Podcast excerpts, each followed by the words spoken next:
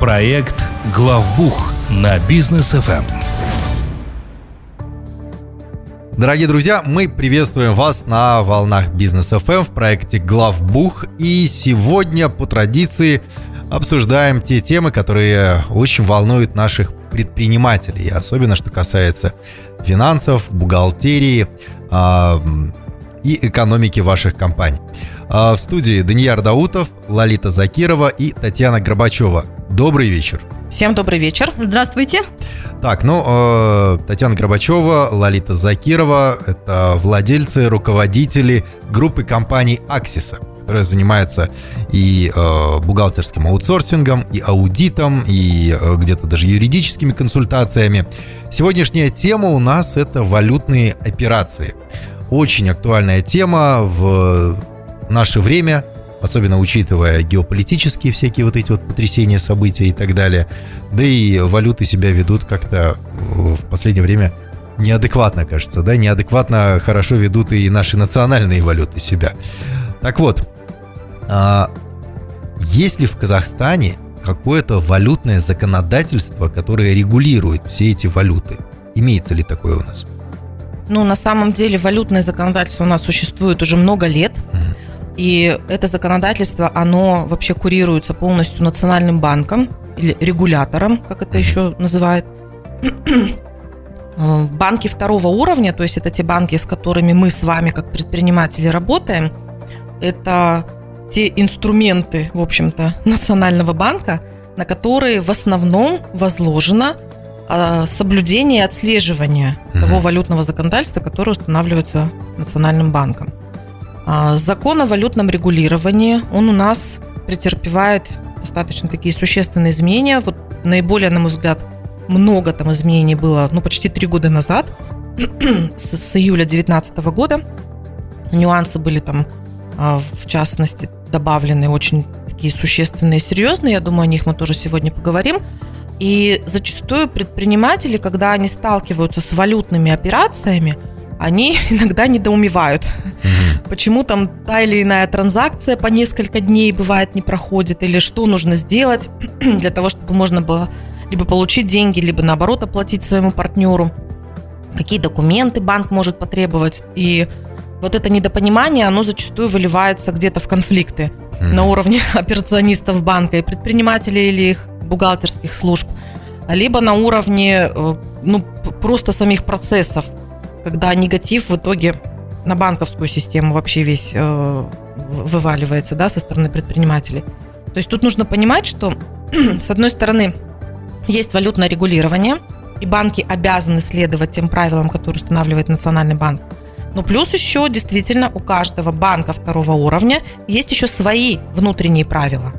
Особенно внимательно нужно, конечно, э, смотреть на валютные операции в текущей ситуации потому что у каждого банка вот этот уровень толерантности, я его так называю, он свой. Mm-hmm. То есть для каких-то банков операция это будет низкорискованная, для каких-то та же самая операция попадет уже в область высокого риска, и может банк вам вообще откажет от проведения этой операции. То есть на это нужно тоже обращать внимание и быть к этому готовыми.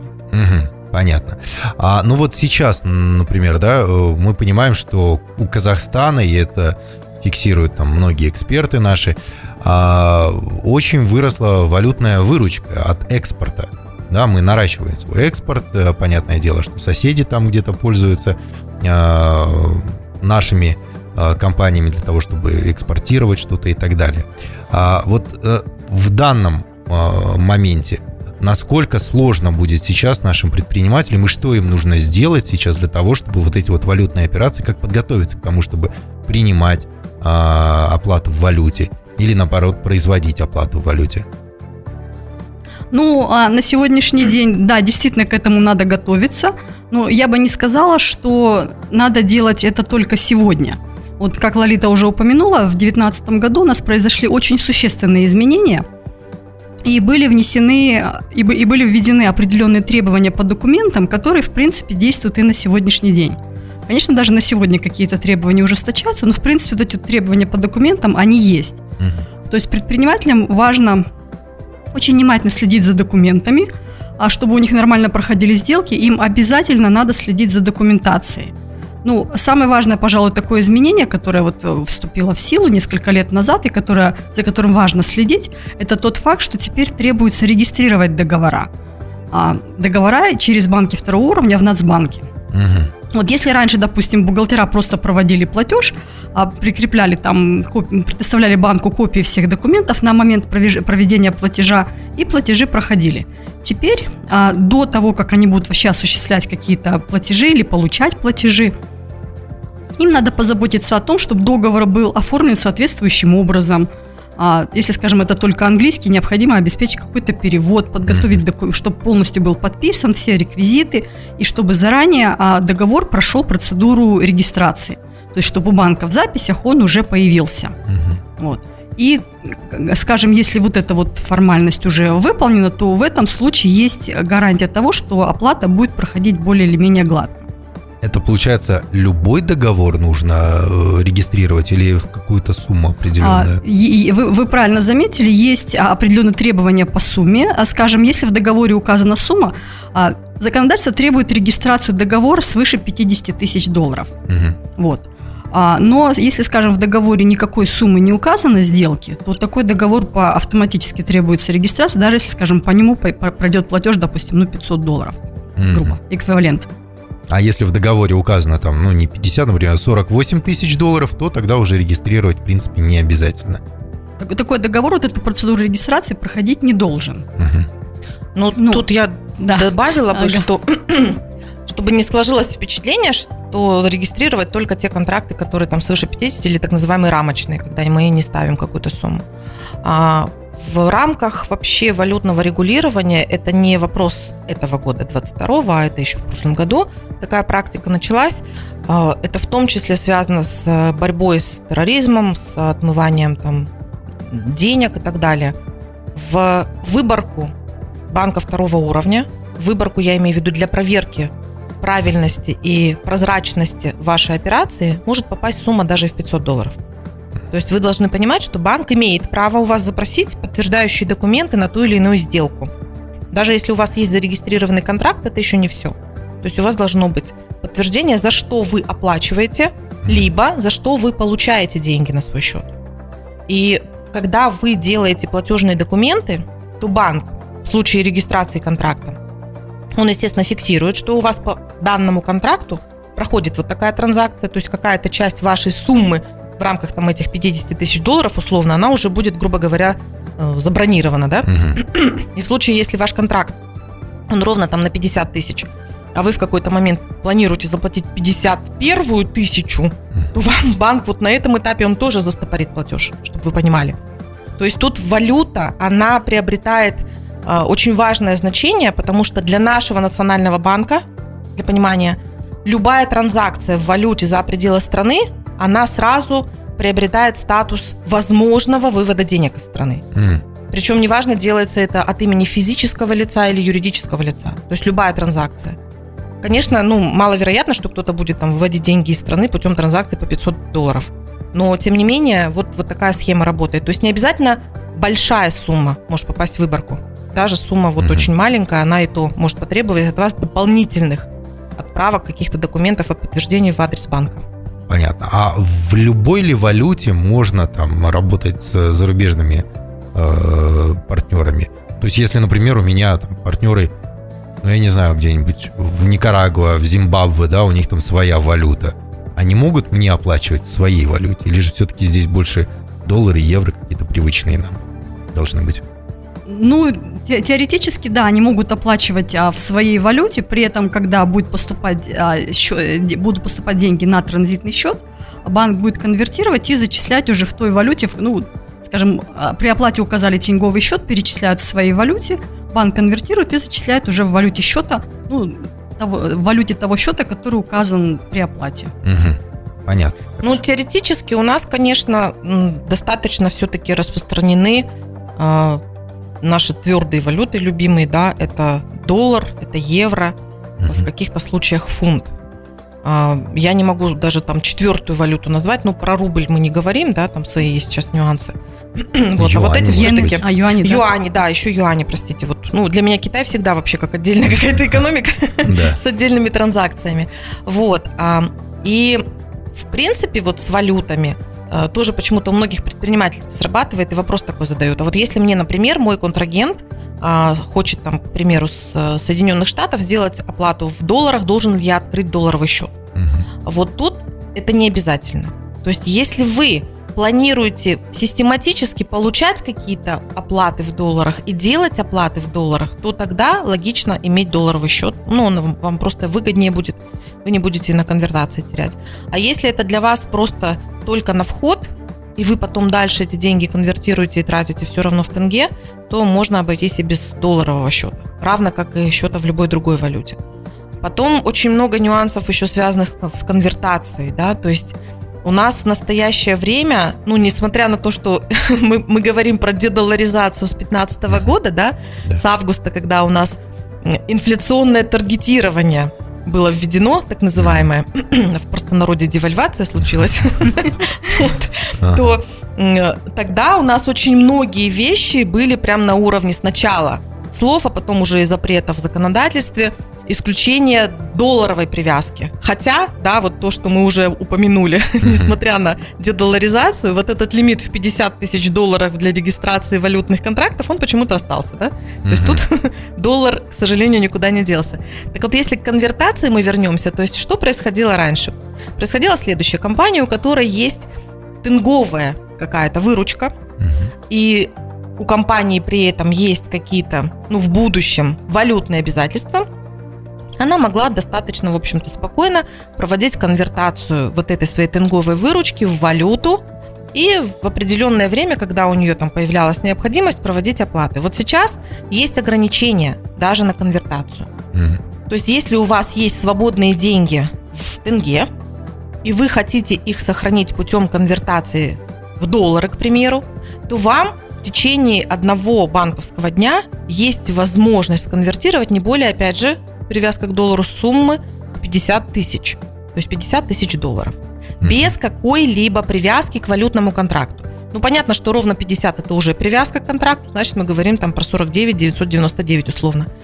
Тогда вы можете эти деньги хранить дальше на своем долларовом счете и тратить по вашему усмотрению в зависимости от того, когда они понадобятся. Если вы делаете конвертацию на сумму более 50 тысяч, во-первых, вам банк ее разрешит провести только под конкретный контракт. Опять же, напоминаю, что там у вас должна быть обязательно сумма, и банк будет отслеживать соблюдение и лимит этой суммы и так далее. Но, еще одно но, угу. в момент конвертации вы еще и дополнительно будете подписывать соглашение, угу. вернее, даже разрешение, я бы так назвала, которое вы даете банку, сконвертировать деньги обратно в случае, если вы не будете использовать эту сумму, по-моему, сейчас там 10-дневный срок. Ну, то есть, если вы проконвертировали 100 тысяч под конкретный контракт и в течение 10 дней не оплатили эти 100 тысяч в рамках вот этого контракта вашему там зарубежному партнеру, то банк вам их вернет обратно на тенговый счет, то есть конвертация, на которую вы опять там какую-то сумму денег потеряете. А вернет по курсу дня возврата? Конечно а не по тому, нет, по которому мы нет, там запрашивали? Нет, нет, естественно. Ну, во-первых, банк это коммерческая все-таки организация, и банк никогда себе в убыток никакие транзакции делать не будет. Вот. И примеров, когда там кто-то, грубо говоря, выиграл что-то от транзакций в банке, их очень мало. Хотя такие примеры есть. Вот. Но здесь, видите, это не банк регулирует вот эти операции. Это именно от Национального банка есть такое условие. То есть смысл в том, что если вы храните долгосрочно деньги в стране, вы будете их хранить, ну, фактически в тенге, да? Угу. Это тоже такой пунктик про дедоларизацию. Понятно, хорошо. Так, про валюты мы продолжим э, говорить после рекламной паузы. Друзья, оставайтесь с нами, э, никуда не уходите. Проект Главбух на бизнес FM. И мы возвращаемся в студию. Главбух, э, проект, который рассказывает предпринимателям, как же все-таки держать свои э, финансы в порядке. Э, обсуждаем сегодня с Лолитой Закировой и с Татьяной Горбачевой, э, основателями группы компаний Аксиса, тему валют. Э, очень часто если брать, например, э, обычные физические, да, имеется в виду там, взаимоотношения физических лиц, часто бывает такое, что мы оплачиваем что-то или даем в долг, и у нас просят в долларах. Да, мол, сразу в долларах сделай. Физически понятно, здесь можно. А вот если юридические лица, если ИП там, например, да, какой-нибудь, говорит, сделайте мне оплату в долларах. Вот захочет он, например. Об, обе компании, обе э, резиденты Казахстана. Такое возможно ли? Ну, ну на, самом, на самом деле такое невозможно. Почему? Потому что как раз вот у нас закон этот, наше валютном регулировании очень четко говорит, что все операции между резидентами могут проводиться исключительно в национальной валюте. Более того, вот одно из изменений, которое как раз мы говорили в 2019 год, ранее филиалы и представительства иностранных юридических лиц, вот международных компаний, они рассматривались как нерезиденты для валютного регулирования. Угу. Им можно было им или от них как-то вот с ними производить операции в валюте. Но вот те самые знаменитые изменения, они как раз поменяли резидентство этих компаний тоже, то есть теперь в принципе любые а, любой бизнес, который зарегистрирован на территории Казахстана, они обязаны рассчитываться между собой исключительно в тенге. Ну, исключение у нас, пожалуй, составляет, может быть, немножко МФЦ, вот, а так, по большому счету, только в тенге. Понятно, хорошо.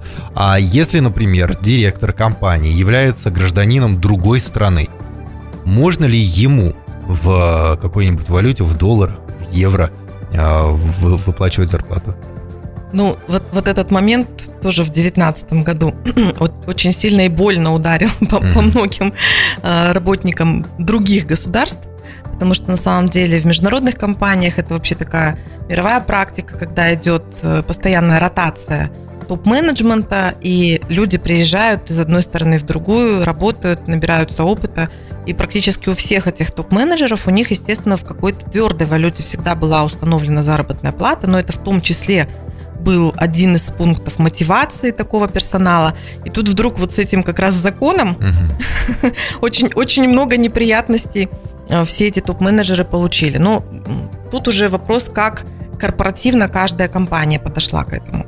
Выплачивать, к сожалению, к великому заработную плату в рамках работы компаний резидентов внутри Казахстана можно только в тенге. А, опять же, есть э, наш любимый МФЦА, там есть определенные льготы, но не для всех однозначно физических лиц, работников, которые являются конкретно работниками компаний, зарегистрированных в МФЦА, и э, тех компаний, которые непосредственно в приоритетных видах деятельности осуществляют свою работу. Если мы говорим про всех остальных, то только в тенге. Э, один из вариантов опять же, если это компанией задекларировано, возможно каждый месяц делать перерасчет заработной платы по курсу на последнюю там дату месяца и опять же выплачивать в тенге, только в таком формате. Но это, прям вот оговорюсь, очень маленький процент компаний, кто вот пошел на такую схему, потому что это, ну, действительно, во-первых, очень трудоемко, то есть практически у всех у кого была какая-то привязка к э, твердой валюте, угу. произошла фиксация сумм в тенговом эквиваленте. Понятно. А что касается вот такого момента, например, компания э, в Казахстане работает, у кого-то что-то покупает, кому-то что-то продает. А, и, э, например, нам там поступили деньги в валюте на наш счет, и мы хотим эти же деньги в валюте тут же перечислить э, в другую страну, в, какую, в долларах, например, да, в другую страну. Такое возможно, не конвертируя здесь, в Казахстане, чтобы они как-то здесь показались и так далее.